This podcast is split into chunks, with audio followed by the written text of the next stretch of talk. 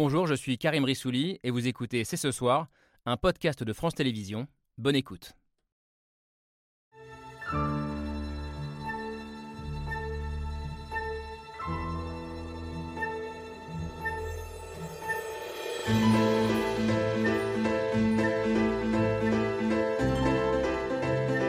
Bonsoir, bonsoir à toutes et à tous. Soyez les bienvenus sur le plateau de C'est ce soir. De, de, de NUPES, c'est un projet d'interdiction et de taxation.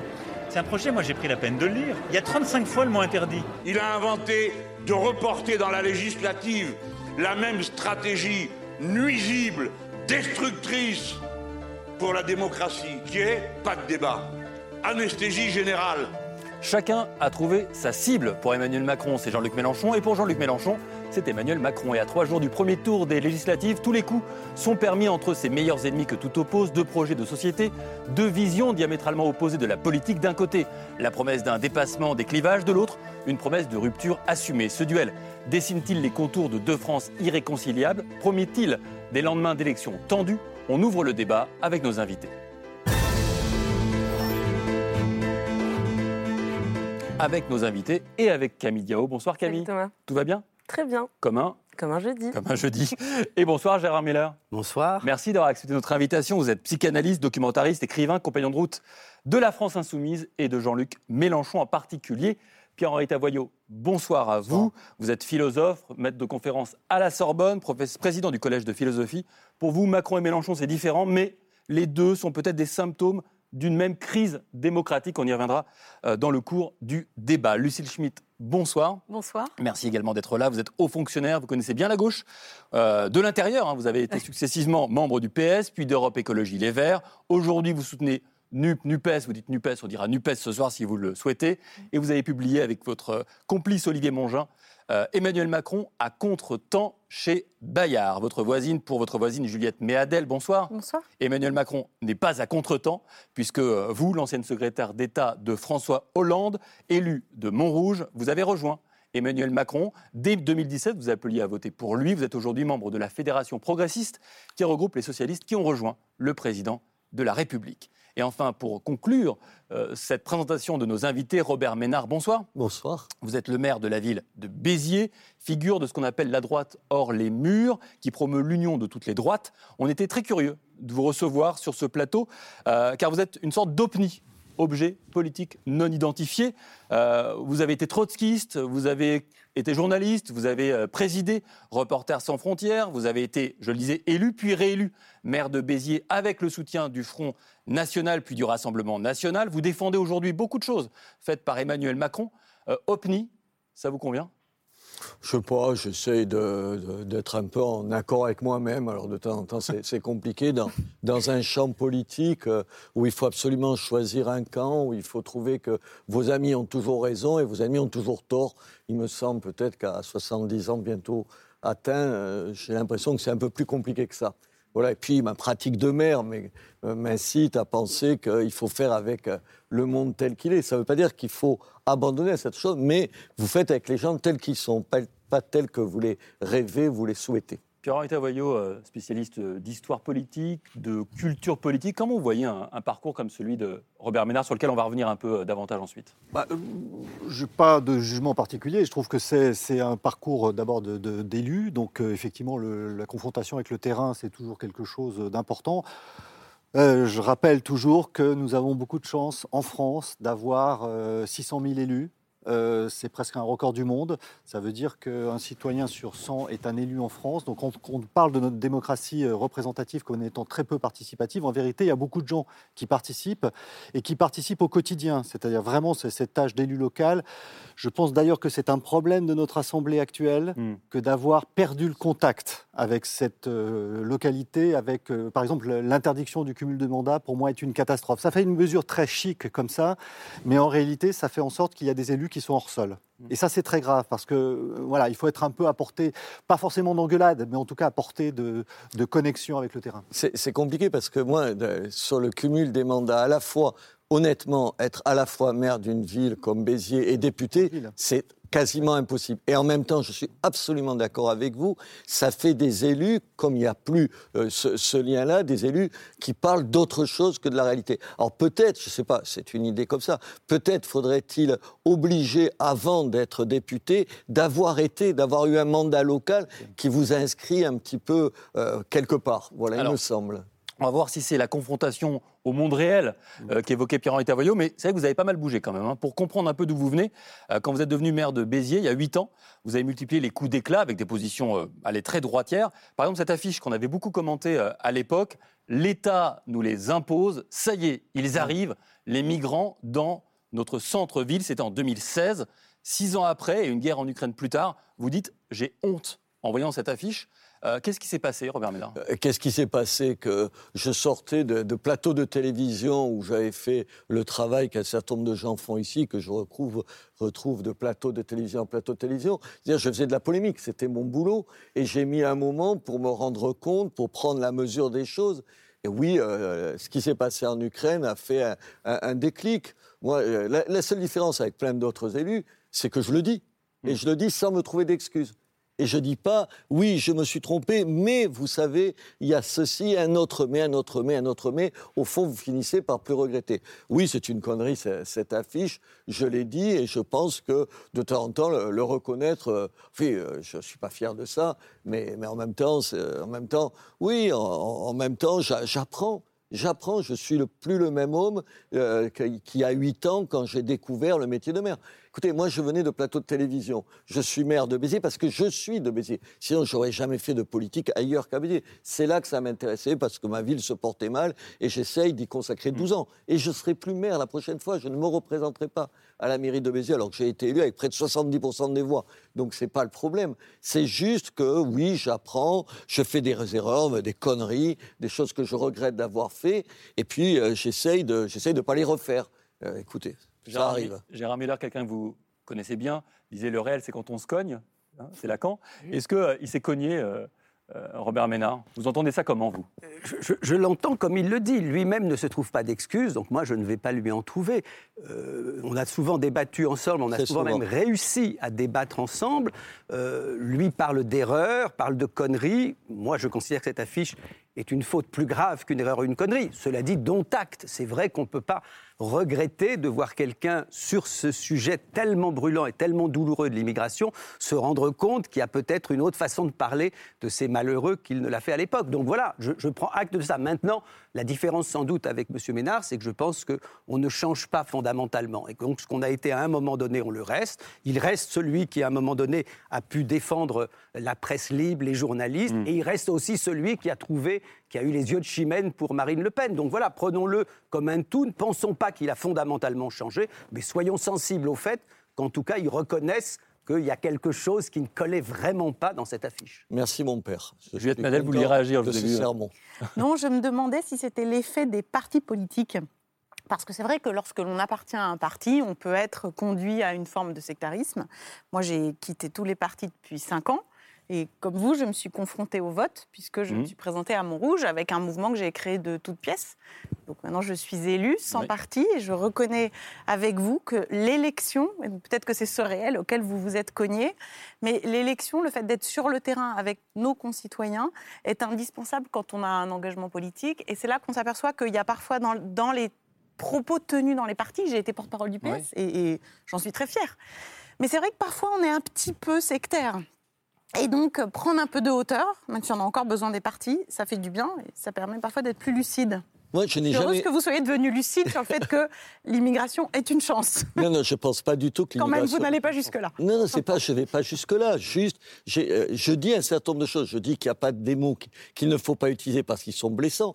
Que l'immigration soit un problème, madame, euh, et vous, je vous propose de venir dans n'importe quelle ville que je connais, dans, ces- dans certains quartiers, vous le mesurez. La façon, le problème, c'est d'en parler et de pas le nier. Mon cher psychanalyste, parce qu'on peut aussi nier un certain nombre de choses. Mais je n'ai jamais été dans un parti politique, donc je n'ai même pas ce problème-là. Je n'ai jamais été, enfin, c'est pas vrai, je l'ai été au, Parti Socialiste, vous voyez, dans les années 80. J'ai quitté le Parti socialiste quand il a gagné les élections en 81.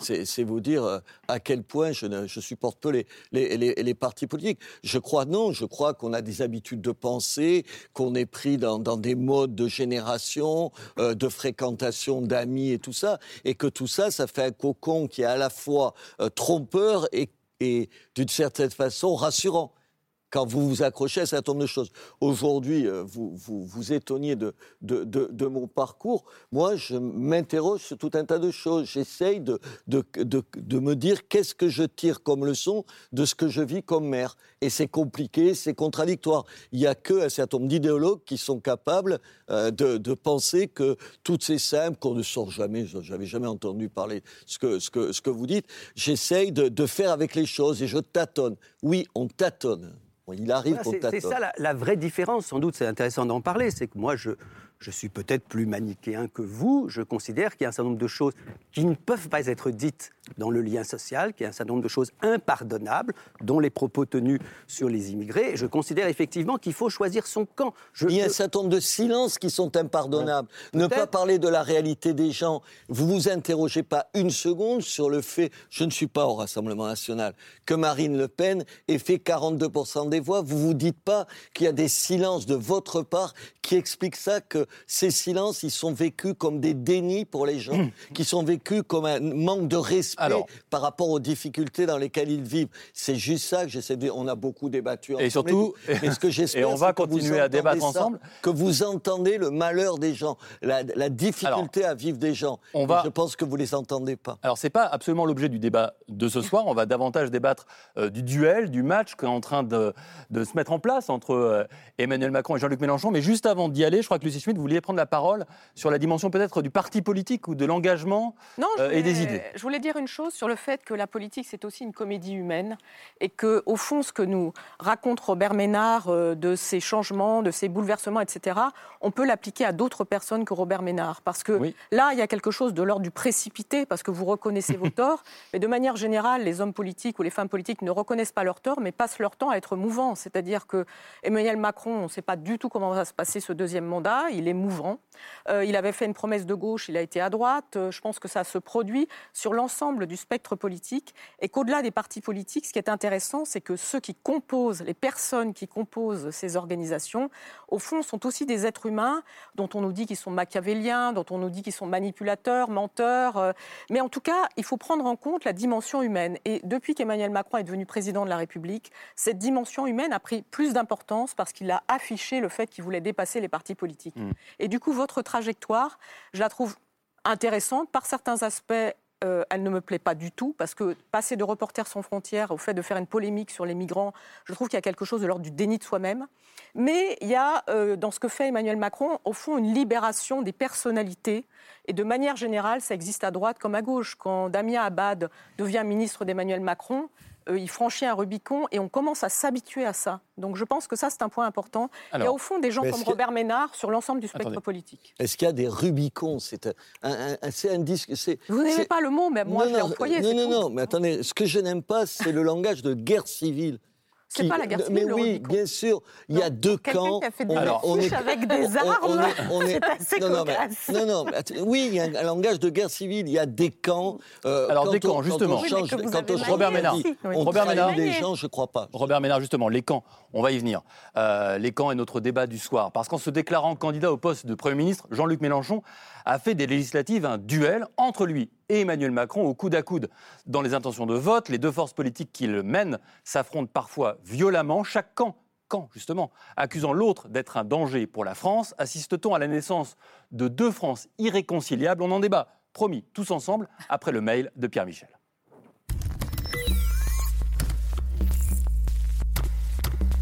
Macron-Mélenchon, la campagne démarre, le duel s'installe en même temps, il est temps, le premier tour c'est dans trois jours.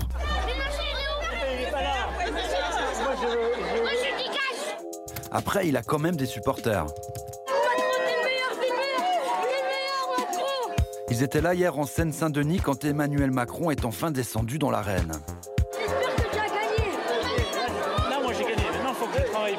La présidentielle s'est fait, mais pour les législatives, les sondages ne sont pas bons, alors Emmanuel Macron durcit le ton. Je ne pense pas que des gens qui viennent du socialisme ou de forces politiques républicaines puissent tenir des propos sur la justice ou euh, sur la police comme ceux qu'a tenu Jean-Luc Mélenchon. Mélenchon irresponsable avec la NUPES, la liberté est en danger. C'est un projet, moi j'ai pris la peine de le lire. Il y a 35 fois le mot interdit.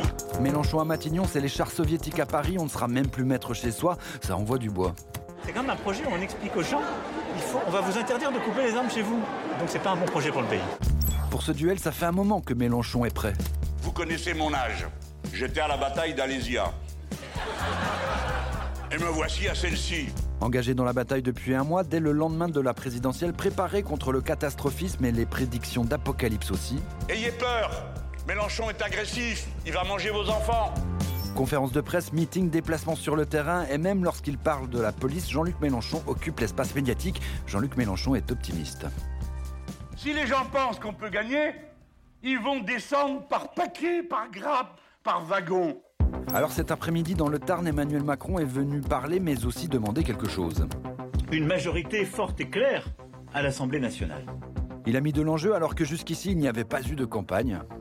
Si l'élection du président de la République est cruciale, l'élection des députés est décisive.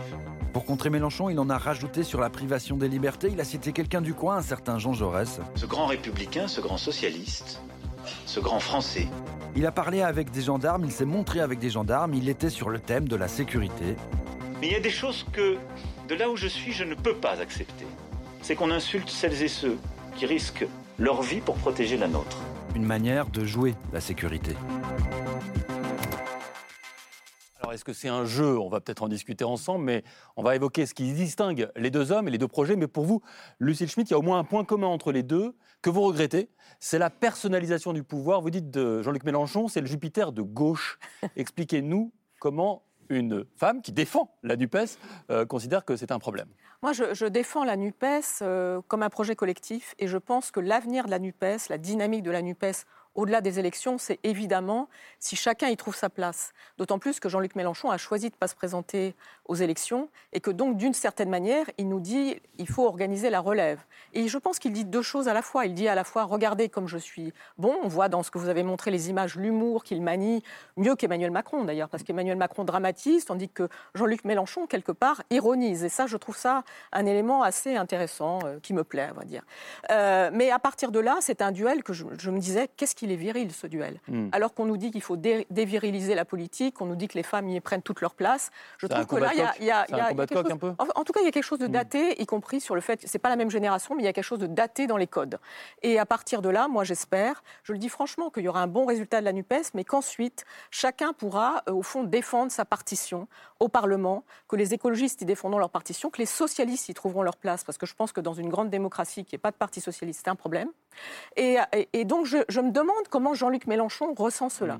Euh, sinon, sur Emmanuel Macron, puisque vous m'en- m'invitez à le, à le faire, je trouve qu'il a remarquablement euh, euh, mis en place le, le contretemps dont on parlait avec Olivier Mongin dans notre livre, c'est-à-dire qu'il a anesthésié la campagne de la même manière qu'il avait anesthésié la campagne présidentielle. Et à partir de là, on se retrouve deux jours avant dans un truc où, au fond, c'est la personnalisation, effectivement, qui l'emporte. Il n'y a pas d'Elisabeth Borne, elle fait campagne. Mm. Il y a Emmanuel Macron qui dit, au fond, présidentialiser le régime, alors que je rappelle que la Ve République organise un régime qui est mixte, où il y a un président de la République semi-présidentiel, Mm. et dans lequel le Parlement doit compter, surtout s'il y a cohabitation. Là-dessus J'ai un élément d'accord et un élément de désaccord. L'élément d'accord, c'est qu'effectivement, cette confrontation est un peu vaine. Euh, surtout sur un point, c'est qu'il me semble qu'effectivement, dans cette confrontation de personnalité, ce conflit de personnalité, on- on- il y a un grand absent, c'est l'Assemblée nationale. C'est-à-dire qu'on a ici une sorte de double instrumentalisation de l'Assemblée nationale. D'un côté, pour une simple machine à faire élire un Premier ministre, bon, et de l'autre côté, alors c'est pas forcément euh, l'absence de campagne du côté de- de- d'Emmanuel Macron, mais aussi cette annonce extrêmement troublante euh, du Conseil national euh, de la refondation, qui, personnellement m'a laissé totalement perplexe. À une semaine des élections, qu'est-ce qu'on dit aux électeurs? Écoutez. L'Assemblée ne va servir à rien. Donc, en un sens, Macron dissout l'Assemblée nationale avant même son élection. C'est une situation qui est vraiment très, très, très particulière. Et ça consiste à dire aux électeurs, écoutez, franchement, allez-y, mais ça servira à rien. Donc, comme machine à fabriquer de l'abstention, je trouve ça extraordinaire. Moi, je souhaite néanmoins que le président ait une majorité. Pourquoi? Pas simplement pour le président, mais parce que ça sera beaucoup plus simple pour la, France, euh, ce fonctionnement majoritaire. Donc je suis très critique à l'égard de cette situation, mais en même temps, euh, voilà, je, souhaite que les choses soient relativement stables dans les, dans les années qui viennent. L'élément de désaccord, c'est sur euh, la NUPES, c'est que il me semble que oui, mais il y a une contradiction majeure entre cette ultra-personnalisation et le fait que l'alliance en dessous est totalement hétérogène, est totalement contradictoire. C'est que ça me semble, euh, d'un côté, un, vote, pardon, je vais être un peu mettre les pieds dans le plat, mais un vote très très communautariste. De, l'autre côté, une tendance, alors que j'appellerais très woke euh, et très indigéniste. On a des, choses qui sont des éléments du, un peu républicain du côté du Parti socialiste, une écologie qui n'a pas vraiment trouvé sa place euh, en tant que telle. J'ai l'impression que non, ce n'est pas quelque chose qui va fonctionner ensemble. Dès lors que les élections et que les gens auront leur poste, ça va éclater, ça va exploser parce qu'il n'y a pas de consistance intellectuelle et idéologique. Alors, plusieurs choses.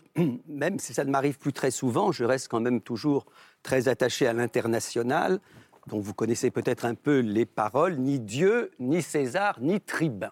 Quand on est de gauche, on se souvient de ça. Ce que je trouve extraordinaire dans cette histoire du duel, c'est que la Ve République, si j'ose dire, a été pris au piège. La Ve République, elle personnalise à mort. Et elle personnalise, si j'ose dire, de plus en plus avec notamment M. Macron. Et pour la première fois dans l'histoire de la Ve République, on a du coup personnalisé l'opposant. C'est-à-dire qu'en effet, on a le président, ça c'est terrible de voir un président avec autant de pouvoir considéré quasiment qu'il n'a pas de ministre, pas de député, mais c'est très amusant de voir que Mélenchon, par son coup de génie politique, élisez-moi Premier ministre, et encore une fois, il n'est pas assez idiot pour penser, quand il dit élisez-moi Premier ministre, que ça veut dire que les gens vont mettre un bulletin pour le Premier ministre, il a réussi à, pour la première fois, faire qui est un face-à-face, en effet, entre les deux. Alors, ça, c'est quelque chose qui est génial. Il faut bien, si vous me le permettez, comprendre ce qui s'est passé depuis deux mois.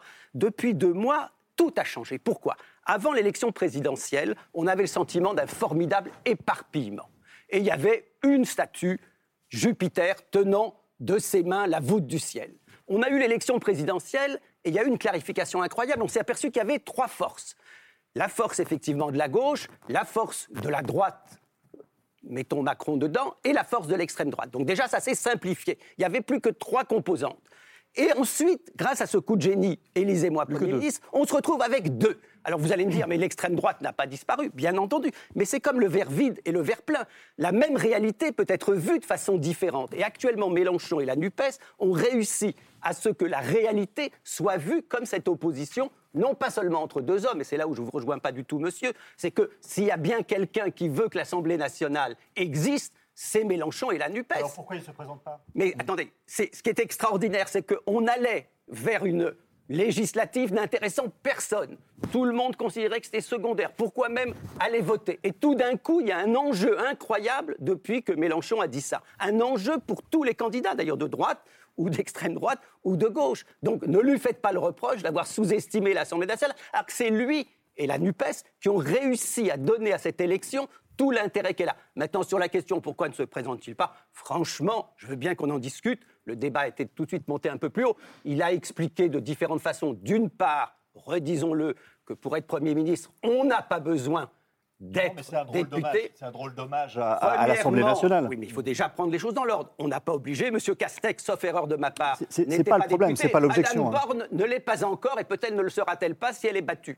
Et je ne vais pas parler de M. Villepin et d'autres. Premièrement, rappelons aux gens, parce que les gens ne le savent pas forcément, vous n'êtes pas obligé d'être député. Deuxièmement, il a expliqué effectivement, c'est une donnée parmi d'autres, qu'il était arrivé à un âge où il n'avait pas forcément envie de se retrouver exactement comme il était à Marseille ou ailleurs. Quel est le problème C'est très secondaire. Hum. Mais reconnaissez que jamais l'Assemblée nationale n'a pris autant d'importance sous la Ve République qu'actuellement. Ah non, non, c'est une erreur diagnostique à mon avis. Oui, je crois que c'est une erreur. Oui, non, moi, je ne partage pas tout à fait cette analyse parce que, bon, d'abord, la Ve République est un régime qui est aussi un régime parlementaire et on a vu depuis François Mitterrand que, y compris lorsque nous avons vécu des cohabitations, que les Français avaient cette intelligence de pouvoir donner un vote qui n'était pas du même parti que le parti du président. Et donc on a déjà vécu deux cohabitations. Donc au fond, l'Assemblée nationale, elle s'est déjà exprimée en France. Et donc on a déjà eu ce rôle de contre-pouvoir. Moi, ce que je trouve un peu gênant, ce qui m'a gêné dans, l'extraordinaire tactique de communication de Jean-Luc Mélenchon, lorsque au lendemain du second tour, il dit euh, Votez pour moi, je vais être Premier ministre.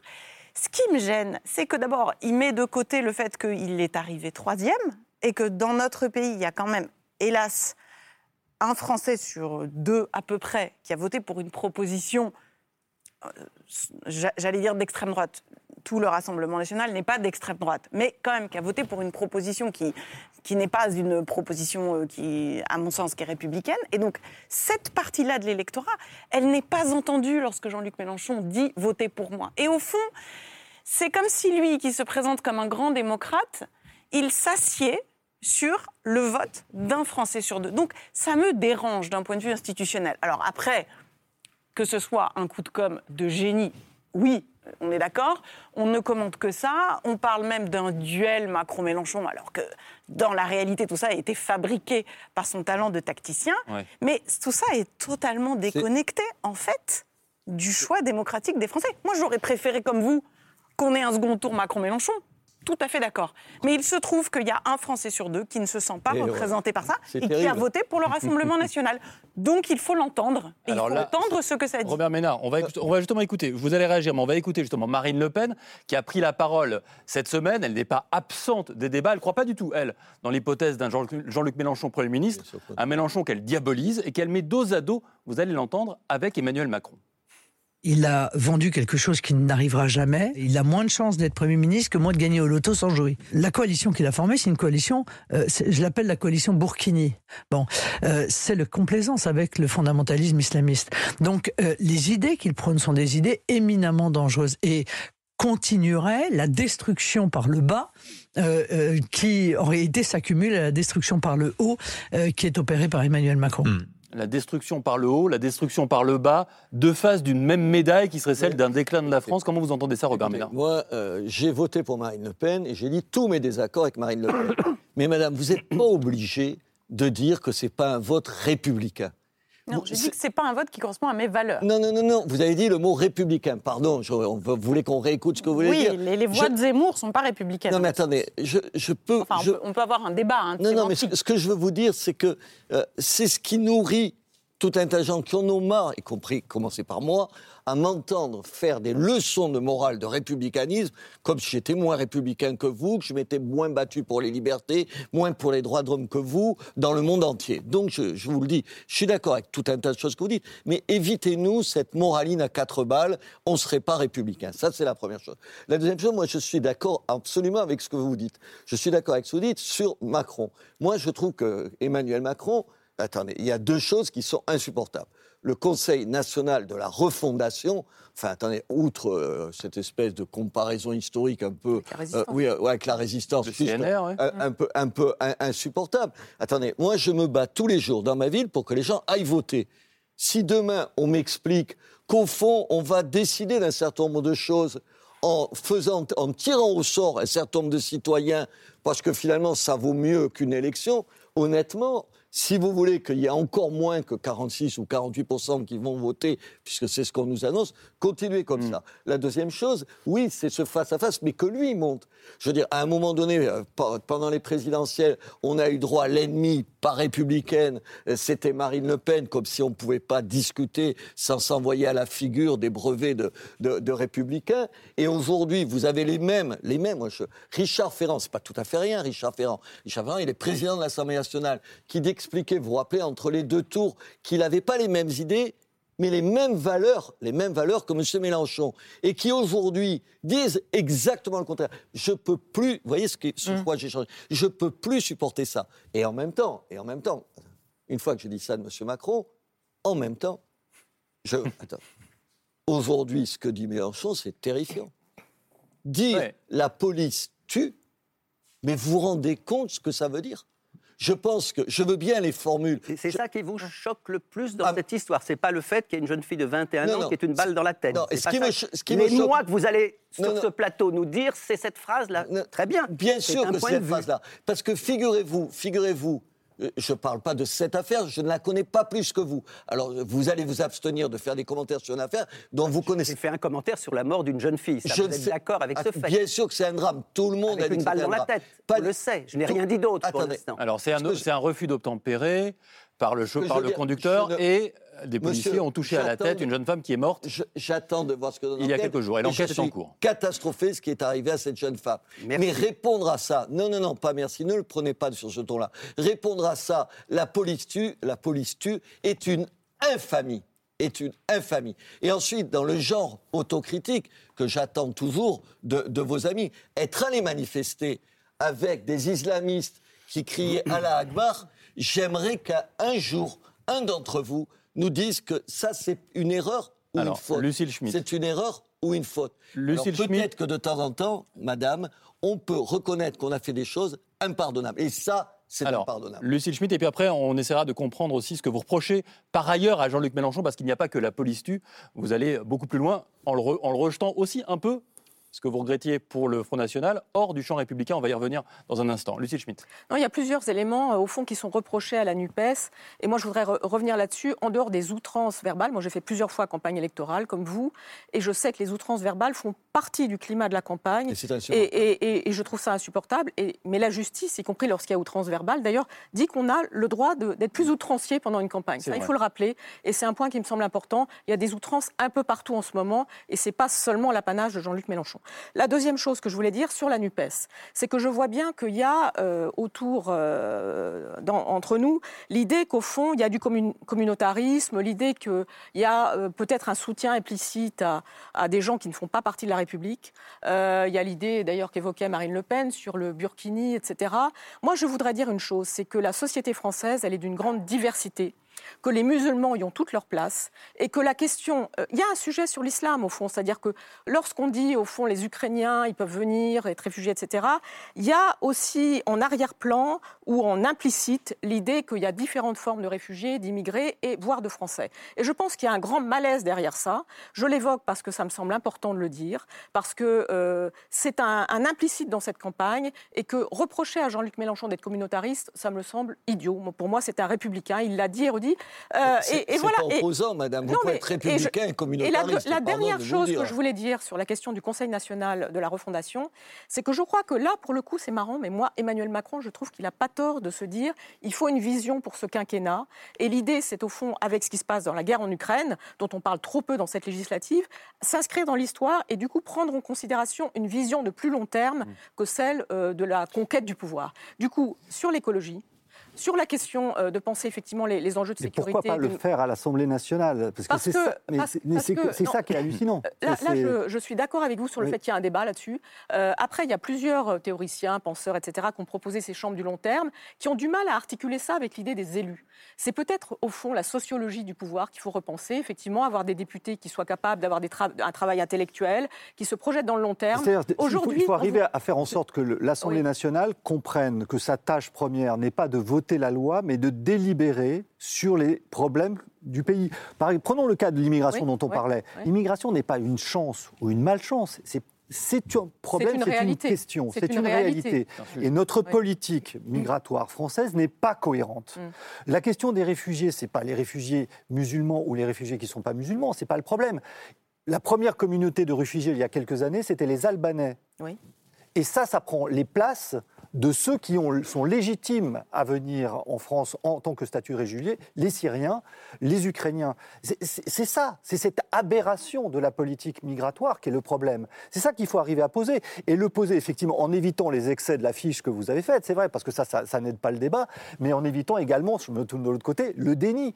Et Le déni quel est le, le déni de, de la, de du réalité. problème Du de réalité, le réalité. problème de la réalité. la réalité. Je veux dire, ça le- la- voilà, la- le- il y a l'immigration est là, il faut qu'on ait une bonne politique pour cette immigration, c'est tout. Enfin, la Et bonne ça- politique dépendra de la famille politique Oui, à laquelle non, vous non, mais appartenez. justement, Rappelez-vous. justement, justement. Alors, attendez, Le Juliette, Parlement- Juliette Madel. Le Parlement est le lieu où on peut organiser de manière non partisane ce genre de questions. Je pense que c'est le lieu stratégique, avec des gens qui sont des élus, des représentants, Et- et, et- non pas des gens tirés au et sort. pardon, Il y a et en il y a quand même- Même, pour rebondir sur ce que vous disiez, il y a quand même un problème démocratique majeur, démocratique pardon majeur, parce qu'aujourd'hui on voit que le taux d'abstention pour les élections législatives va être très important. annonce 54 plus que d'habitude.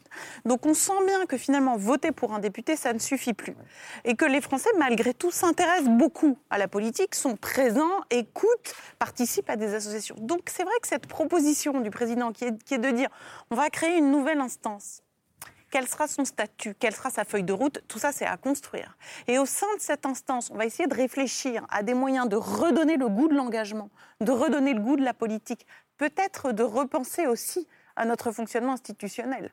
Comment se fait-il aujourd'hui que le Parlement ait été à ce point hors dévalorisé? Et comment se fait-il aussi, cadre. pour rebondir sur le sujet que vous évoquiez, qui est la question de la politique migratoire, comment se fait-il que sur un sujet aussi massif, qui est un sujet important, sur la question de, de l'identité de notre pays, sur la question de la nation française, comment se fait-il que nous assistions à deux visions, à mon sens caricaturales?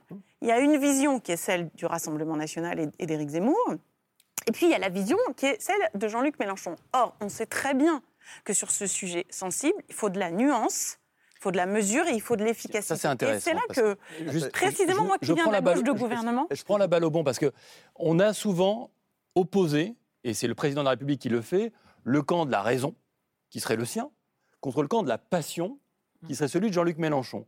Comment vous entendez ça, Gérard Miller Et je, je trouve, mais depuis longtemps, insupportable qu'on puisse dire de la gauche à laquelle je me sens appartenir qu'il y a un déni sur la question de l'immigration ou sur la question de la sécurité. Oui, Et plus largement, le manque de raison. Ça, ça me semble extraordinaire de dire ça. euh, si on prend la question de la police qui nous a opposé à l'instant, quand Mélenchon dit ce qu'il dit à propos de la police, c'est pour expliquer qu'il souhaite une autre police avec un autre type de règlement. Vous avez en 2017, par exemple, sur la légitime défense, une loi qui est passée sous M. Hollande, qui a élargi la possibilité de tirer, qui fait qu'il y a 50% de plus de tirs. Donc, non mais je ne vais pas engager le débat, c'est juste pour vous dire, mais évidemment que la gauche, faut engager le évidemment que la NUPES se pose la question de la sécurité, de la police, de son organisation, de même qu'elle se pose la question de l'immigration. C'est au cœur de nos préoccupations de gauche. Vous Mais voyez non, bien, par enfin, exemple...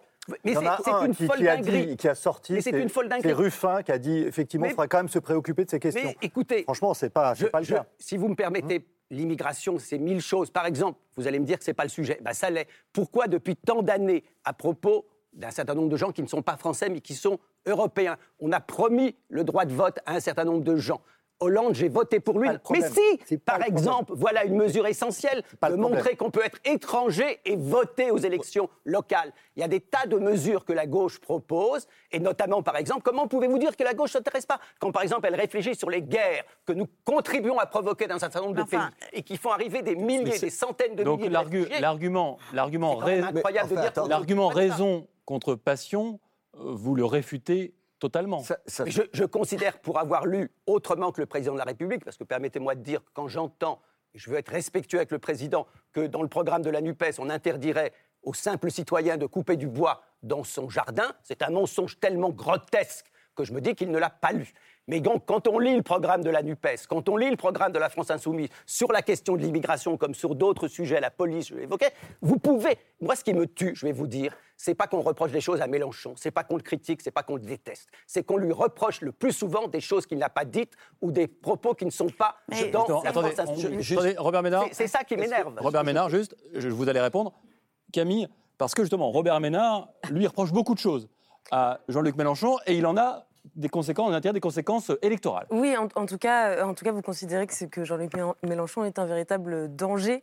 Et euh, vous l'avez répété dans une tribune que vous avez publiée il y a un mois à peu près dans les, dans les pages du Figaro, euh, qui est intitulée Une majorité pour Macron, moindre mal face au danger que représente Mélenchon. Alors c'est étonnant ce que vous dites dans cette tribune parce que vous avez longtemps été un partisan et un militant de l'union des droites, donc du- de- des, des Républicains, euh, jusqu'au Rassemblement national. Et aujourd'hui, euh, vous plaidez pour une autre coalition beaucoup plus large et autour du président euh, qui devrait rassembler, selon vous, euh, des sociodémocrates euh, à, à, à la droite de la droite en passant par les centristes. Et justement, pour faire bloc contre Jean-Luc Mélenchon, vous parlez même de digue démocratique contre Jean-Luc Mélenchon dans cette tribune, ce qui montre quand même que vous le placez en dehors du Oui, champ de- républicain en partie. Mais en, tout, en, en gros, ce que vous souhaitez, Hmm. c'est finalement une union de toute la classe politique contre Jean-Luc Mélenchon, contre la NUPES. C'est pas un peu ce que vous regrettez qu'on dise du Rassemblement national Sur un peu de rigueur, la seule chose que vous citez comme phrase, c'est une phrase que je n'ai pas écrite, qui est le titre de la rubrique, qui est le fait du journal.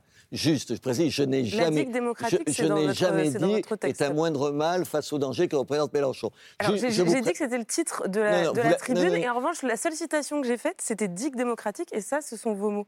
Ce que je pense aujourd'hui, contrairement à vous, c'est qu'il y a une petite musique de M. Mélenchon qui, comme élu, me pose un vrai problème. Qui, comme élu, se transforme en quoi? Quand il y a un affrontement, et il y en a dans toutes les villes, entre euh, la police qui tente de faire son boulot et un certain nombre de petits voyous, spontanément, vous êtes toujours du côté des voyous. Et vous leur trouvez toujours des excuses. Sur l'immigration, eh oui, sur l'immigration, mais moi je les vois, je vois vos militants à l'œuvre, pas sur un plateau de télévision, mais je les vois dans ma ville, ce qu'ils disent. Sur l'immigration, sur l'immigration, un, c'est un problème, l'immigration, on est d'accord. Deux, il y a un certain nombre de solutions. Moi, je ne suis pas d'accord avec l'immigration zéro. Je crois que ça n'a juste aucun sens. Et je l'ai toujours dit. Je pense que euh, l'immigration économique et les statuts de réfugiés, ça n'a rien à voir. J'ai été 25 ans le patron de Reporters Frontières. J'ai toujours défendu mordicus, mordicus, le statut de réfugié. C'est la grandeur de la démocratie. Mais comme vous le dites, à un moment donné, je dirige un centre d'accueil pour les demandeurs d'asile. À un moment donné, c'était des Albanais qui formaient le plus gros contingent des demandeurs d'asile. Pourquoi? Il y a un problème politique et religieux en Albanie. Il y a des problèmes économiques en Albanie, mais c'est c'est pas la même chose. Ce que j'essaye de vous dire, c'est que ce, que ce sur quoi je voudrais sortir, c'est je pense qu'il y a un certain nombre de propos caricaturales à la droite ou à la droite de la droite ou à l'extrême droite, si vous avez envie de l'appeler. Mais du côté de Mélenchon, c'est aussi caricatural. C'est pas le cercle de la raison, c'est le cercle du réalisme. Je pense qu'on pourrait, pourrait envisager de se mettre d'accord sur un certain nombre de choses. Sur une immigration choisie, c'est pas une révolution, ça existe au Canada, ça réglerait un certain nombre de problèmes. Sur le fait qu'on a une loi qui dit que quand quelqu'un n'a pas son statut de réfugié politique, il est reconduit à la frontière, pardon, il faudrait juste le faire. Moi, je ne demande rien d'autre que d'appliquer la loi. C'est ça que je dis. Et je dis que de la part de M. Mélenchon, il y a en plus. C'est terrible parce que le communautarisme dont il est, dont il est porteur, ça exclut tout un tas de musulmans ça, ça- ça fait comme si tous les musulmans étaient un peu la même chose. Or, moi, je suis d'autant plus opposé à ce propos-là que dans ma ville, pardon, dans ma ville, il y a certaines classes où il y a 90% d'enfants qui sont issus de l'immigration et qui sont musulmans. Je me dis comment les intégrer. On a discuté dix fois de ça ensemble sur des plateaux télévisés. Et je vous ai dit que ce que j'essayais de faire, c'est comment, comment les intégrer. Et je pense que plus on est dur, plus on est intransigeant avec l'islamisme politique, plus on ouvre les bras à tous ceux, et ils sont 90%, qui ne sont pas sur ces bases-là. Or, vous, en allant, vous, pas vous personnellement, en allant manifester avec les plus islamistes des islamistes dans les rues de Paris, vous, vous donnez des musulmans de France la pire des images, qui est fausse parce qu'ils ne sont pas sur ces si positions-là. passionné que vous soyez, ensuite- on peut quand même remarquer plusieurs choses. Non seulement, par exemple, que plus de 50% des jeunes entre 18 et 24 ans voteraient pour M. Mélenchon et sont favorables à lui, qu'un très grand nombre de nos concitoyens musulmans ont plutôt voté pour euh, NUPES, qu'un certain nombre, enfin pas NUPES, mais disons pour Mélenchon, qu'un certain nombre de gens qui habitent dans des endroits qu'on appelle les quartiers se sont plutôt déplacés pour la première fois pour voter. Moi, ça me fait rire quand j'entends Madame Le Pen, j'ai oublié de le dire tout à l'heure, nous dire vraiment Mélenchon, il n'a aucune chance de gagner. Est-ce que les gens qui font des pronostics pourraient simplement se taire Qui avait prévu que Mélenchon ferait 22% Personne. Qui avait prévu que les partis de gauche dont vous dites qu'ils se sont rassemblés comme ça à la va-vite, en quelques jours, se retrouveraient? Personne. Donc laissez-moi avec vos pronostics. Je ne dis pas que Mélenchon va gagner. Tout à l'heure, mais vous, peu. vous parliez Attendez, du- du, programme, du programme de la NUP. Alors, il n'y a Robert pas Ménard. le mot Ukraine à l'intérieur. Vous, ça vous pose pas une question On se met d'accord entre partis, on ne parle pas Non, de l'Ukraine. est-ce que on est passé sur Lucille Schmitt. Vous, vous permettez que. que Allez-y, je- Lucie Schmitt, je- Juliette je Méadel et puis Pierre-Henri Tavaillot. Mais vous, vous êtes, vous êtes partie prenante de ce débat, Lucie Schmitt, allez-y. Non, je disais ça en riant. Euh, non, je, je suis très intéressée par le débat sur la raison et l'émotion Oui. qui, au fond, est, est- est là, euh, grâce à, à- à Juliette Méadel. Et je pense qu'il y, y a quelque chose sur l'idée de. Le pouvoir, c'est l'émotion et la raison pour tout le monde lorsqu'on veut exercer le pouvoir. Et. Emmanuel Macron manie aussi bien l'émotion que la raison. Yes. La deuxième chose que je voulais dire, c'est que on voit bien qu'il y a quelque chose de l'ordre du principe de réalité derrière tout ça, et que le principe de réalité, au fond, porté par un certain nombre de jeunes, c'est ce que rappelait Gérard Miller, n'est sans doute pas celui qui est porté par les plus âgés. Aujourd'hui, il y a un vrai enjeu sur la Mhm. transformation du réel, et je crois que la question qui est en jeu, c'est pas de dire que euh, Jean-Luc Mélenchon et la Nupes sont irréalistes. La question, c'est quel réel nous voulons à horizon de 20 ans, quand on a l'écologie, quand on a la question migratoire, quand on a la question de la désertification, etc. On voit qu'on est face à une transformation du monde qui exige des solutions réalistes. Et en ce sens, je crois que imaginer que le réel, c'est l'inertie, le conservatisme, la stabilité. Dit ça. Eh ben moi, en tout cas, je pense que derrière ça, Vous- il y a un déni Attendez. de réalisme chez chez Jean-Luc, pour Jean-Luc Mélenchon et la NUPES qui tient à l'idée qui, qui n'est pas assez transformatrice par rapport aux Ça, défis qui sont aujourd'hui posés. Alors, juste Madame- attendez, Robert. Ménard. Madame, non, vous non, Robert Ménard, c'est vous- moi qui. Pardonnez-moi, je reprends la main deux secondes. Euh, c'est intéressant ce que vous dites parce que vous nous dites en fait, c'est pas le réel contre l'absence de réel. Vous dites en fait, il y a des réels. Oui, il y a des différents. réels, oui. Comment on entend ça et comment on vit dans un monde où il y a des réalités différentes? En fonction de l'endroit où on vit ou de son âge Comment on réagit à ça je ne suis pas persuadé qu'il y ait une fracture euh, sur la question environnementale, pas davantage qu'il n'y en a eu sur une fracture, une fracture euh, soi-disant numérique. Bon, en vérité, c'est l'ensemble de la société qui, en même temps, a basculé dans le numérique. C'est l'ensemble de la société qui bascule dans la préoccupation Mais qui ne la environnementale. vit pas de la même manière. Voilà, c'est ça. C'est qu'après, c'est la question de la méthode. C'est-à-dire, est-ce que le geste révolutionnaire qu'on peut trouver incarné chez les jeunes est le plus efficace Moi qui suis un peu plus âgé, je ne le pense pas. Je pense qu'on sera plus efficace en matière environnementale par une politique qui serait une politique consensuelle. Sauver la planète, euh, tout le monde est d'accord. La question, c'est le comment, c'est le moyen. Et, et- et ça, c'est quelque chose qui demande effectivement de l'art politique.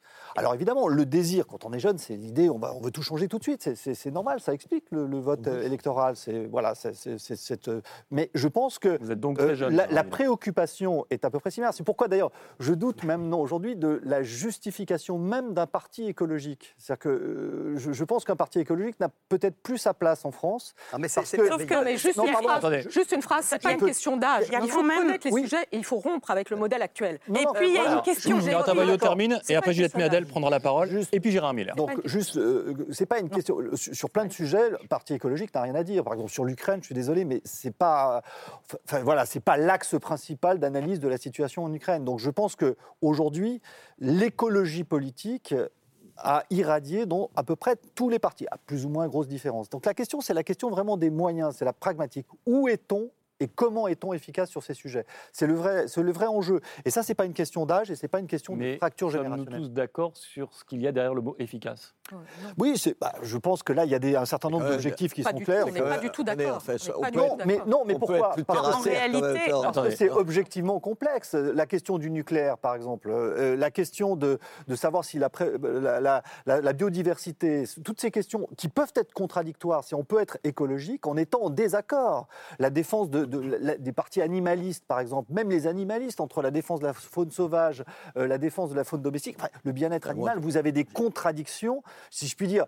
Tous les animalistes aiment les animaux, mais ils ne s'aiment pas beaucoup Et entre eux. Le Alors. sujet, c'est que l'efficacité appelle la détermination et l'opiniâtreté Oui. et non pas les coups politiques. Oui, et sur cette question-là, il y a, il y, a, Alors. il y, a, il y a au fond une, un- une question qui n'est pas résolue. Juliette Méadel. La- ces sujets qui sont fondamentaux, qui sont ces sujets sur la révolution climatique, appellent, oui, de l'opiniâtreté, de l'efficacité de la volonté. Mais là où Jean-Luc Mélenchon ne me convainc pas, moi qui suis de gauche, de la gauche progressiste, de la gauche de gouvernement, moi qui viens du PS, un parti socialiste qui, en réalité, ne se sent pas représenté par Jean-Luc Mélenchon. C'est pas parce que Olivier Faure a passé un accord d'appareil pour sauver 20 postes que la gauche progressiste, que la gauche de gouvernement se sent représentée par Jean-Luc Mélenchon. Cette gauche-là, c'est une gauche qui a voté pour Emmanuel Macron, qui ne l'a pas fait avec un enthousiasme délirant, mais qui attend d'Emmanuel Macron des signaux pour montrer sa détermination, en particulier sur les questions écologiques. Et j'ai été très sensible à l'annonce du président de la République pendant sa campagne, raison pour laquelle aussi je l'ai soutenu, de, un, un changement dans la méthode démocratique, peut-être ce Conseil national en sera-t-il De la refondation. Et Deuxième sujet, sur la planification écologique. Et donc, on a un président de la République qui a quand même montré pendant les, notamment la gestion du Covid. Sa capacité à gérer le pays, sa capacité à vacciner tout le pays, sa capacité à investir deux points de PIB pour le quoi qu'il en coûte, pour soutenir les plus fragiles, et aussi sa capacité à entendre qu'on a besoin sur la question écologique, et là je pèse mes mots, de radicalité. Et pour moi, Jean-Luc Mélenchon pas, n'a pas le monopole de la radicalité, il a le monopole de l'outrance verbale et de la tactique de communication. Là-dessus, il est très fort. Mais ce dont nous avons besoin aujourd'hui, c'est quelqu'un qui est aux manettes, qui sait gérer le pays et dont on pense, et moi j'en suis convaincu, que le président s'est engagé sur la planification écologique, sur la transition énergétique. Il faut aller très vite. Et là-dessus, on a besoin de toute sa détermination. Et c'est pourquoi, et je terminerai là-dessus, cette gauche de gouvernement qui existe, qui ne se reconnaît pas dans, Jean-Luc Mélenchon, elle est aussi le signe d'une forme de gauche perdue. Et cette gauche perdue est là, et elle s'engage, et elle a besoin d'entendre que nous pouvons aller aujourd'hui vers une France plus juste et plus écologique. Gérard Miller et puis Robert Ménard. Je pense quand même que si, euh, comme je la gauche perdue, il y a une telle panique du côté euh, de la Macronie au sens large, c'est notamment parce que la NUPES est vraiment une gauche de gouvernement et qu'on craint, dans un certain nombre de cercles, qu'elle arrive au pouvoir. Est-ce que je peux dire que de même que m'agace profondément l'idée que la gauche ce serait le déni sur l'immigration et la police, que m'agace profondément l'idée euh, que la gauche ne serait pas réaliste ou qu'elle ne serait pas efficace? Très, très, vieux, très, très vieux débat. Hein. C'est exactement. C'est-à-dire que chaque fois qu'il y a eu des mesures dans ce pays à travers l'histoire, à chaque fois il y a eu des gens pour dire ça n'est pas réaliste hmm. que les enfants ne descendent plus dans les mais mines. Personne ça n'est pas réaliste. Personne ne dit ça ici. Mais non, je ne fais pas l'histoire pour rien. Ça n'est pas. Je vais même me rapprocher. Les 35 heures, les 35 heures, c'était pas très réaliste. Ça n'est pas. Soyez réaliste devant l'impossible. Ça n'est pas réaliste non plus qu'à un moment donné, on ait un jour de congé de plus. Ça n'est pas réaliste qu'il y ait cinq semaines de congé payé en quatre mois. Donc, foutez-nous la paix avec le réalisme. Chaque fois qu'il y a eu des mesures pas le droit de critiquer, c'est ça Si, si, bien sûr. C'est une façon de parler. C'est une façon de parler. Merci. Non, mais c'est pas le sujet. Chaque fois qu'il y a eu des mesures positives, sociales, il y a eu des gens pour nous dire que ce n'était pas réaliste. Ensuite, sur l'efficacité. Nous sommes avec un pouvoir, avec, disons même, sans parler du pouvoir macronien, avec un capitalisme qui a provoqué une crise d'ampleur invraisemblable dans le monde et vous nous expliquez que c'est vous les réalistes et les efficaces. mais, laissez-nous un tout petit peu envisager d'autres hypothèses que celles qui ont amené à la crise des subprimes, celles qui ont amené à toutes les crises qu'on a connues. Comment pouvez-vous avoir cette arrogance de venir en disant la gauche avec vos belles idées, elles sont formidables vos idées mais pas réalistes, alors que vous avez provoqué des crises invraisemblables dans le monde en étant des libéraux, des capitalistes? On ne vous a pas empêché de gouverner. Je pense que si beaucoup de gens veulent que la NUPES arrive au pouvoir, c'est notamment parce qu'on a le sentiment que vous n'êtes ni réaliste. Le, sujet, le sujet n'est pas du tout le manque de réalisme. C'est un, un, bon argument tout de même. Mais il n'y a pas, enfin, il n'y a pas de grande révolution politique, il n'y a pas de grand progrès social qui ne se fasse sans une once d'utopie. Donc là, nous sommes d'accord. Le problème n'est pas la volonté utopique d'un projet politique et qui serait celui de Jean-Luc Mélenchon. C'est pas ça son problème. Le problème des insoumis, outre le fait qu'il pose avec Corbyn, qui a manifesté son antisémitisme, qui pour moi, qui est, c'est intolérable. Bon, outre ça et toute une série d'autres reproches qu'on peut leur faire, leur problème, c'est qu'en réalité, seront-ils capables, seraient-ils capables, s'ils avaient un groupe, et ça sera probablement le cas, d'une certaine ampleur au Parlement, seraient-ils capables d'être dans une logique de co-construction, de compromis? Autrement dit, seraient-ils capables de gouverner avec la République en marche? Est-ce que au fond, Jean-Luc Mélenchon, il a envie de passer des compromis et d'avancer ensemble. Juliette Méadel, est-ce que l'inverse est vrai? Parce que l'une des questions qu'on posait au début, c'était est-ce qu'on a deux France irréconciliables? Quand on voit que l'un et l'autre s'excluent quasiment du champ républicain ou démocratique, est-ce que ce n'est pas un peu inquiétant pour les lendemains d'élections?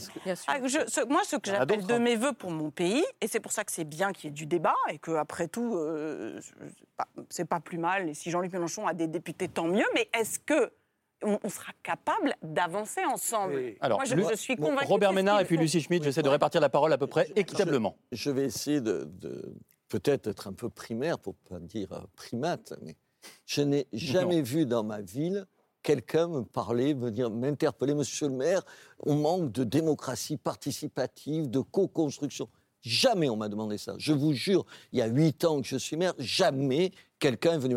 Il me dit, Monsieur le maire, vous allez tenir les Vous n'avez engagements pas que eu de vous gilet avez jaune. Vous n'avez pas eu de gilet jaune à Béziers Et- et J'y suis allé, jamais. Ils n'ont on pas demandé du RIC Bah, ou, euh, ah, ou plus attendez. de. Ça, c'est autre chose. Ah bah, que vous écoutez non, non, non, non, non, non, non, C'est pas tellement non, non, autre non. chose. Pardon, le début des Gilets jaunes, c'est pas là-dessus. Ah ben pas le début, mais c'est le. Oui, après, après. Donc vous l'avez entendu dans vos rues. Je l'ai entendu d'un certain nombre de militants quand les Gilets jaunes ne représentaient plus rien, alors qu'au début, ils étaient massifs. Dans les... Moi, je les ai reçus au conseil municipal. Et Vous ne pouvez pas nier que les Français Attends. attendent un système Non, je- démocratique qui respire Attends, mieux. Non, je pense qu'ils. a-. Attendez, non, pardon, je pense qu'ils demandent d'abord des élus qui tiennent leurs engagements, des élus qui fassent ce qu'ils disent qu'ils vont faire. C'est la seule chose qu'ils nous demandent. Et qui Ils les nous- écoutent. Attendez, et que- non, oui, il y a, attendez. Et oui, mais pour écouter, il faut plus madame, de démocratie. Attendez, pardon. Moi, que je vais vous dire, je, suis élue d'opposition dans ma Attendez, mairie. hein. Très bien, madame. Est-ce que Vous je savez quoi est-ce que je- L'opposition. Est-ce Non, que je je vais peux vous faire, finir Attendez, laissez faire la une fi- remarque. L'opposition. Moi, je- j'ai j'ai été Si c'est moi qui vous coupez, ce J'ai été élue. problème. Non, il n'y a pas de problème. secondes. Tout le monde Je suis s'écoute. qu'une femme, mais donnez-moi la parole deux secondes. Ça, J'étais sûr J'ai été. J'ai Oh. élue, j'ai- perdu les élections à 500 voix près. Oui. Ok, bon. Il y avait 500 voix d'écart dans une ville de 50 000 habitants. En tant que leader de l'opposition, je n'ai aucune voix au chapitre dans ma ville. Et ça, c'est quoi? C'est le fonctionnement institutionnel. Ça veut dire que euh, pour le fonctionnement des mairies, l'opposition, les droits de l'opposition, c'est équivalent à zéro. Donc vous ne pouvez pas dire Mais madame, le souci. qu'il n'y a pas de problème démocratique. Non, mais attendez, je Mais- voulais. mais c'est important Non, je- l'opposition. non, non, je- Et c'est je- pareil au Parlement. Attendez, Et puis on je- peut ajouter effectivement le Rassemblement national qui aura certainement beaucoup moins que 20% Je- Mais- des députés Attendez. au Mais Parlement. vous avez raison, ça fait partie du sujet. Je, je vous, je vous laisse ça, je, je suis en partie d'accord. Il me semble honnêtement qu'on est. dé- qu'au fond, ce débat, il est déconnecté des, des- des soucis que moi, je rencontre chez les gens. Vous savez, le souci qu'ils ont, les gens, c'est un, une fois de plus, qu'on tienne nos engagements. Deux, qu'on écoute, qu'on écoute ceux qui ont le plus de difficultés. Moi, je suis une ville où ça existe massivement. Oui, moi aussi. ça. Non, attendez. Que vous vous interrogiez, pardon, sur le fait qu'au deuxième tour, 67% des ouvriers, qui devraient, qui étaient quand même la base, la construction de la gauche, aient voté pour Marine Le Pen. Je ne sais pas s'ils ont raison. Je pense que c'est pas tout à fait rien. 67% des ouvriers qui votent pour Marine LePen parce qu'ils se sentent abandonnés. C'est juste ce que je veux dire. C'est Oui, mais je suis d'accord avec vous sur Est-ce ce que je vais constat. pouvoir finir une Je phrase, suis madame d'accord avec vous, mais comme vous, ça fait des 10 minutes que vous parlez. Je suis d'accord avec vous sur le constat. Laissez terminer Robert Euh, Ménard. C'est terrible, la mais- démagogie, Non, mais euh. je suis d'accord avec vous sur le constat, mais la réponse est démocratique. Je voudrais Mais- m'exprimer à le ce Alors, sujet. Bien Robert sûr. Ménard, vous terminez et Lucie Schmitt prendra la parole Et je, ensuite. et je pense que ce que vous sous-estimez aussi, c'est le sentiment qu'un certain nombre de gens, ce que je vous disais tout à l'heure, ont, ont la certitude, ils constatent que le débat politique n'est pas le leur, que la classe politique les, les représente mal, que les débats dans les médias sont pas les leurs. Ça. Et j'ajoute que toute une partie de la France vit ça. Moi, je suis d'une partie de la France qui n'est ni Paris, ni les capitales régionales, et qui constate jour après jour, savez, ça date pas de M. Macron, c'était pareil sous M. Hollande et tout, qu'elle est oubliée. C'est ça la question principale. Et si euh, qui que ce soit, je m'en fiche, qui que ce soit, la droite, la gauche, ne prend pas conscience de cette coupure massive qu'il y a en France. Une coupure massive entre les gens qui décident, qui sont dans les villes où on décide, où les, les villes où il y a les universités, euh, les villes où on gagne de l'argent, les, les villes où la population est au- en gros tout le temps du bon côté du manche. Du bon côté du manche, c'est un problème. Que dans un pays comme la France, que dans un pays. Attends, je finis. Ouais, votre Paris, à Pa- euh, Non, Vous voyez, c'est pour non. ça que je me suis permise. À Paris. J'ai juste quelques convictions et j'essaie de les faire passer de manière. Mais voilà, on ne les fait pas passer de la même façon. Laissez-moi finir. Bon, Que, bien, encore deux minutes. que, que Marine Le Pen, que dans un pays où tout se décide à Paris, où les médias, moi je viens dans les médias, j'arrive en retard ici parce que je viens à Paris, parce que les médias se passent à Paris. Le pouvoir politique, le pouvoir économique est à Paris. Que dans cette ville, Marine Le Pen représente 5% des voix, en tout et pour tout, ça devrait tous nous interroger sur la coupure dans les deux France qu'il y a. D'accord. Voilà ce Lucie. Schmitt, et puis là-dessus, Pierre Tavoyot, j'ai envie de vous entendre. Oui, moi, moi, ce qui me semble important sur l'idée des deux France irréconciliables, c'est qu'on voit bien que la politique, c'est quand même beaucoup un théâtre et qu'effectivement, on peut craindre qu'à l'Assemblée nationale, il y ait une forme de théâtralisation de ces deux France irréconciliables, alors que comme vous venez de le, le- le montrer, Robert Ménard, je partage certaines des choses que vous avez dites, pas vos options politiques, mais je partage certaines choses.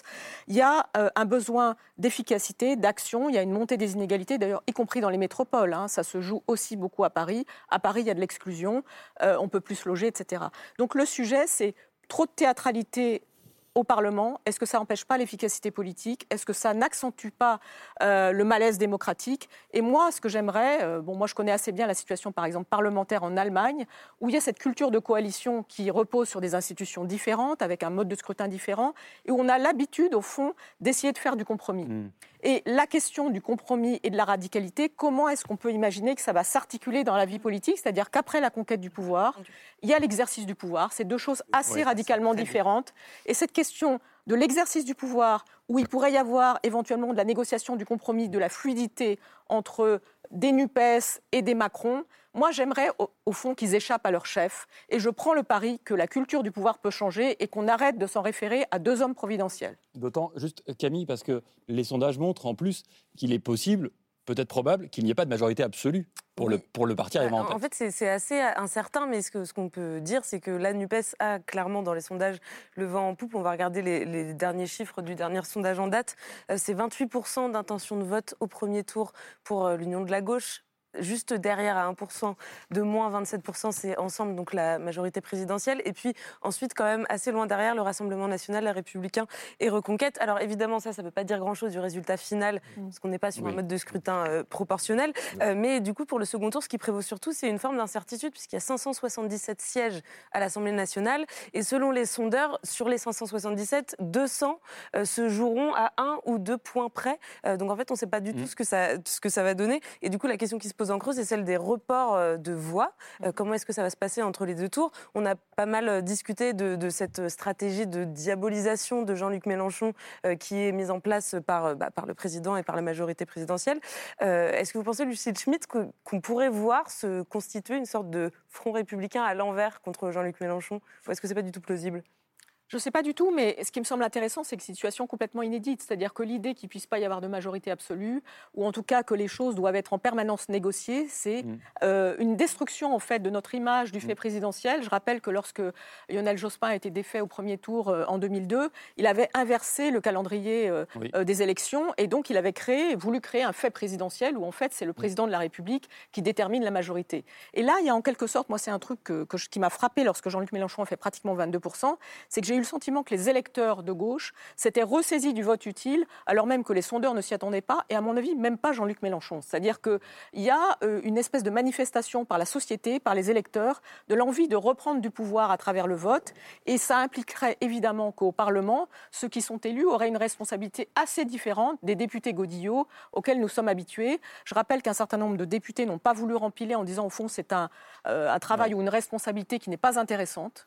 Alors que là, il me semble qu'être député pourrait devenir Ouais. très intéressant. Vous dites que là où beaucoup voient un problème de l'absence de majorité absolue, vous dites tiens, c'est peut-être une opportunité Bah, moi, pour j'adore dépoussiérer cette- notre j'adore régime. cette idée de Hmm. déprésidentialiser le régime, de le parlementariser, mais ça suppose évidemment des députés plus audacieux et moins godillots que ce à quoi on est habitué. C'est pourquoi je ne suis pas tout à fait d'accord sur le fait que le, le risque, Je du un Parlement- peu. Le, le risque du Parlement est de, de devenir un, un théâtre. Je pense qu'il n'a pas été un théâtre. C'est-à-dire que franchement, le dernier discours parlementaire, c'est quand? C'est quand? Le, le grand discours parlementaire, s'il y avait Valls au moment des attentats, je me souviens de ce, ce, Vous ce suivez beau, les débats? ce beau- Oui, un peu, ça m'arrive. Alors, vous en avez raté beaucoup. hein. Bah, non, il n'y a, pas- y a, pas de- il y a pas de grand discours. Il n'y a pas eu de grand discours. Euh, je pense euh, comme des discours symboliques tels qu'on en a eu. Bah, Christiane je- Taubira, c'était pas mal quand même. Voilà. Après, c'est une question de goût aussi. hein, il faut Oui, être voilà, c'est une question Donc, de goût. euh, non, voilà, je pense que c'est, ça, c'est un vrai problème. Le deuxième problème, en effet, je pense qu'on on a une campagne électorale qui, qui exclut 13 millions d'électeurs euh, actuellement, qui sont euh, le Rassemblement national. C'est, très, très inquiétant. C'est une situation qui est extrêmement inquiétante. Euh, je ne sais pas, d'ailleurs, si c'est...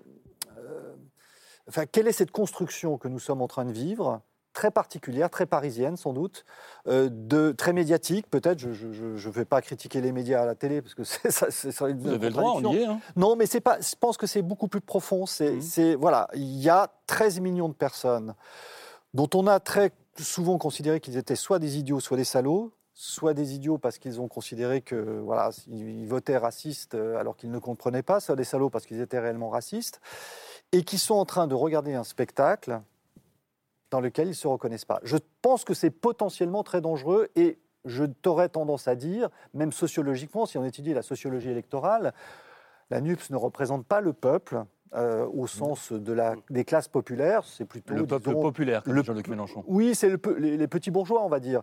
Euh, les- Macron représente, euh, disons, une élite bourgeoise. Euh, il, il manque quelque chose. Euh, je sais que c'est la quête du peuple est une quête toujours très très très complexe. Euh, Le peuple, on Bah, ne c'est- sait pas trop ce que c'est, mais les bras, Non, non. les bras m'en tombent. non, non, mais c'est Quand je vous c'est pas il y a une solution Si je n'en avais pas ça. besoin, est-ce que vous me Non, permettez quand même de vous je- dire? Allez-y. je- ce n'est pas une, une- une analyse Il nous reste très peu de temps. C'est simplement un constat. Je me dis, c'est cet Alors- élément inquiétant. Alors, Il y a Gérard 13 Miller, intervention, Miller, intervention, un peu courte. Il reste peu de temps, comme ça la parole peut circuler encore une fois. Alors, est-ce que je peux simplement dire que s'il y a une chose dont on peut être redevable à la France insoumise, à ses 17 députés pendant 5 ans, c'est d'avoir quand même fait vivre l'Assemblée nationale. C'est 17 députés. C'est pour ça qu'on peut espérer qu'en étant 100, 200 ou plus, ils feront encore plus vivre l'Assemblée nationale. Rendons-leur cet hommage. Et le deuxième point, c'est que je suis absolument pour rassurer Madame la ministre, ça se passera très bien entre le président de la République et le Premier ministre qui serait Mélenchon. Il l'a dit, ce sont des démocrates tous les deux, ils s'entendront parfaitement, ils sont Mais- aussi proches et éloignés que Mais- l'étaient monsieur- Mitterrand de Chirac, et donc n'ayez aucune crainte, la démocratie tiendra.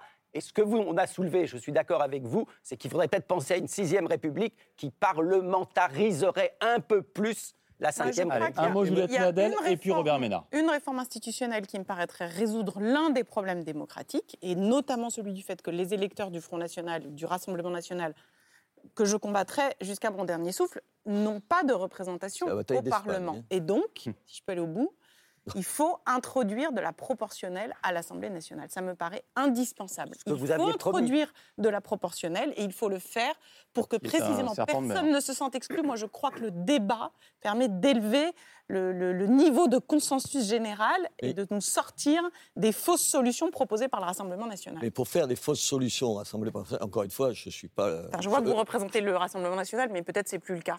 Mais j'ai jamais représenté Ah, le d'accord, Rassemblement national. Ok, J'ai jamais été membre du Rassemblement national. a le droit veux dire, par le Rassemblement Madame, national. je ne crois pas que vous, représentez, vous parliez à la place de Non, M. non, non, Mélenchon. donc Allez-y. voilà. Non, non. Attendez, oui, mais moi je suis. euh, pardon, mais euh, M. Miller a raison, il fallait tenir vos engagements.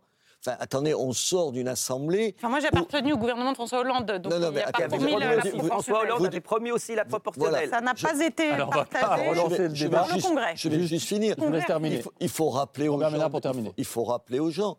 On a eu pendant 5 ans 577 députés, comme on les aura. Il y avait 6 députés du Rassemblement national. C'est un scandale. Moi, je- que vous aimiez ou pas. Là, aujourd'hui, on a une candidate qui a fait 42%. Vous pouvez vous en attrister. Bref, il y a quand même 42% Hmm. des gens qui sont allés voter et tout. Et elle se demande, elle se demande s'ils auront à coup sûr un groupe parlementaire. C'est une folie. C'est une folie.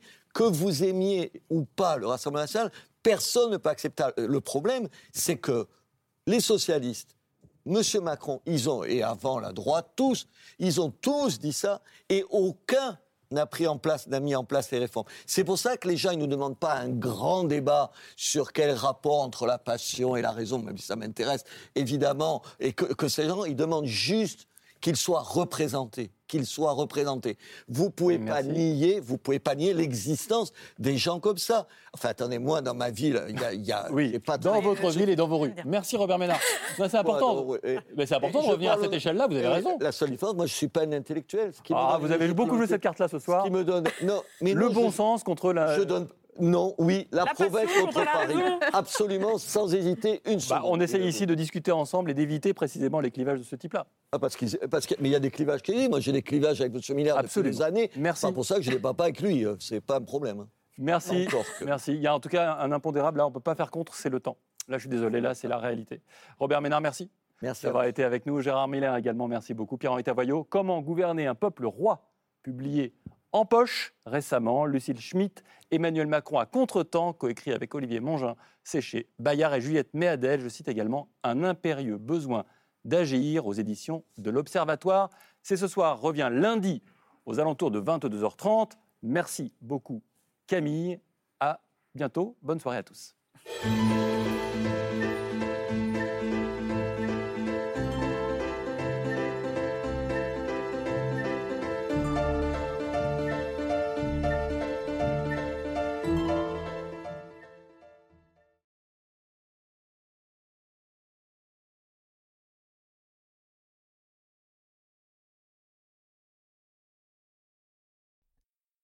C'était C'est ce soir, un podcast de France Télévisions.